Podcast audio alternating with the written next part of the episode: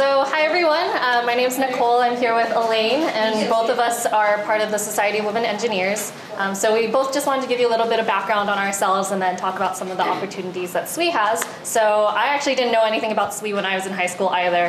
Um, I learned about it during my senior year. So, SWE has a scholarship um, or multiple scholarships. We give away thousands and thousands of dollars to support girls who are excited about STEM and about engineering and getting involved in those fields. So when I was had no idea what I wanted to do. Um, I really liked doing the engineering side of things, so I'd worked in a lab for a couple summers at UCLA um, in a bioengineering lab. Um, but I also really liked the business side, um, so I was part of a floral arrangement business actually that was run by my school, and so we did everything from marketing to sales to actually like putting the flower arrangements together. So that was really cool. I went to Penn for college, and what's really neat is they have a program called the Management and Technology Program, and so you get a degree from their business school and a degree from their engineering school. So I ended up going um, to do entrepreneurial management and bioengineering as my bachelor's, and mechanical engineering for my master's. Um, so I just want to share a little bit of how SWE was able to affect my college experience. It was amazing. Um, I think the thing that really impresses me most about SWE is that it really touches on three different aspects. So you have the outreach part of it, so getting to speak with you guys, um, getting to engage with K through 12 students, and really get them excited about STEM and show them what's possible. Um, second part is with the professional development, so being able to look at resumes, do mock interviews, um, just grow yourself personally and professionally, I think is so important no matter what field you end up going into.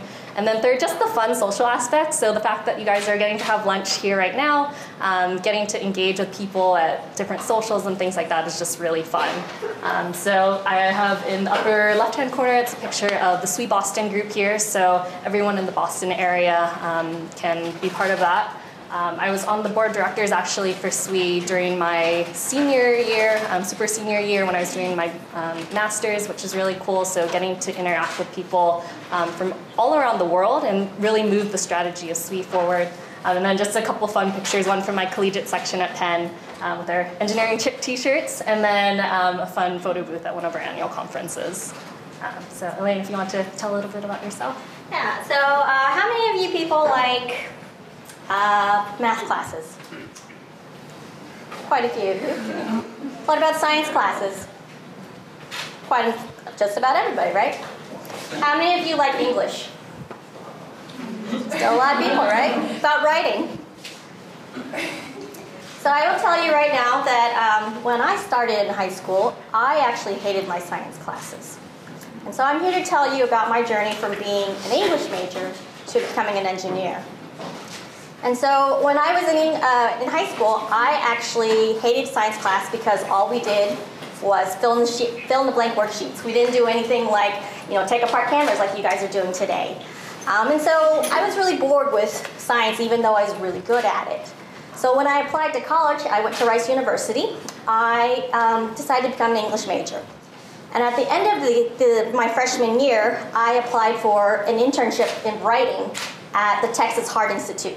And so basically what they did there was they took all the writing that any of the surgeons did on all the surgeries that they do or all the science research that they do and they try it, they send it to us so that way we can actually put it into a form that everybody else can read. And so while I was sitting there and like you know they, they wanted me because they wanted me to correct their English or like you know make sure that, that the ideas flowed well. But while I was reading all these things I had no idea what they were saying. I didn't know what was going on. Um, you know, there's a lot of disconnect that people say that scientists don't know how to explain things to everybody else. And so that was the problem that I was seeing, and I didn't know what was going on. So I asked my boss, Can I go see a surgery?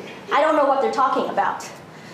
And while I was in that surgery room, uh, the surgery I saw was on a cow that had had a mechanical valve implanted into the heart and this valve had failed. Now, I mean, you know, that's really disappointing, right? But there are a lot of things that we can learn from failure. And so everything that they were doing when, as they were taking out the valve and running tests through the cow and figuring out what went wrong, I started to see, wow, you know, there are these real applications to science that can be really fascinating. And so as I was working my way through the summer, I thought more and more about these experiences and these things that I was seeing in the, in the science realm, in the research realm. And I was like, okay, you know, maybe I can go back to school and check out a bioengineering class. And I have to tell you that I loved it. So when I went to graduate school, um, because I had seen all these failures with these mechanical valves um, and with all these heart devices, I thought maybe tissue engineering would be a better way to go. Do, does anybody here know what tissue engineering is? Would you like to tell us? Uh, uh, I just saw a presentation on it. No, I'm not that like. Oh no, that's fine. So um, for for people who are not aware of tissue engineering, tissue engineering is figuring out how to, we can use cells from the body and figuring out how we can implant them and put them into repair for our tissues. That way we can um, not use mechanical devices. And the problem with that is that a lot of things that uh, it's very hard to get ourselves to do what we want them to do, right? We don't know enough about them. Um, and so, so then when I became um, a graduate student in biomedical engineering, I decided I want to work with stem cells. They can turn into any different potential cell type, right? So that the thing that was fascinating is I knew a lot about stem cells, and I was trying to tell all these people, but it was really difficult to, to, for people to understand that. And so, as I was going through my journey and trying to tell people, this is interesting, this is fascinating, this is why you should learn it, I realized more and more people need to understand that they need to have an English background and need to have a writing background as well. And so my love in English, in English and writing came back, and now the two have merged. And so right now I'm applying for a lot of uh, positions in uh, journal editing as an editor for like Nature or like Science. Um, I'm sure you've heard of some of these journals. And basically what I'm going to do is going to be combining my love of science and engineering and t- turning it into writing that everybody else can understand. And so that way we can get even more people excited.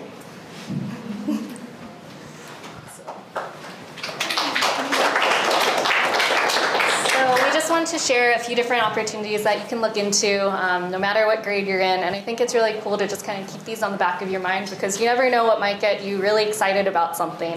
Um, so one program that's really neat and is run by the society as a whole is SWE Next. And so this is for um, girls who are up to the age of 18, I believe. And so what you can do is there's tons of different activities that are through the program. Um, you can learn about scholarships that are available to you.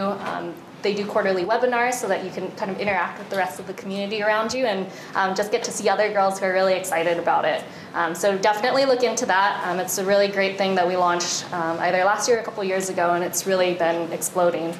Um, the other thing that I would say, since I assume most of you are based in the Boston area, look into some of the events that are hosted by SWE sections. So um, us from SWE Boston, um, we host things as a professional section. Um, this is a taste of some of the activities that we did this year. And so you can see we partner with the Girl Scouts, we partner with a lot of organizations, partner Kristen for the Girls Who Build. Um, and we also get to interact with a lot of the community events. So the Cambridge Science Festival, for instance, which happened a couple um, months ago. Um, the other thing I would say is also look into some of the collegiate SWE events. I know MIT has a huge presence with their SWE section, and they do a lot of outreach opportunities um, for high school girls, um, and a lot of the other SWE sections in the area do that as well. Um, and I think just like the biggest takeaway is that you never know what might excite you. Um, I certainly did not imagine that I would be working at Microsoft now, um, with my background being bioengineering, mechanical engineering. But as long as you're passionate about something, and as Elaine said, you can go from English into science as well, um, there's just really so much potential for you. Um, so if you want to get in touch with us, um, I put my contact here and then the SWE Boston section contacts as well. Um, so if you have any questions about some of the outreach event things um, that we do, feel free to get in touch with us. Cool. Thank you very much.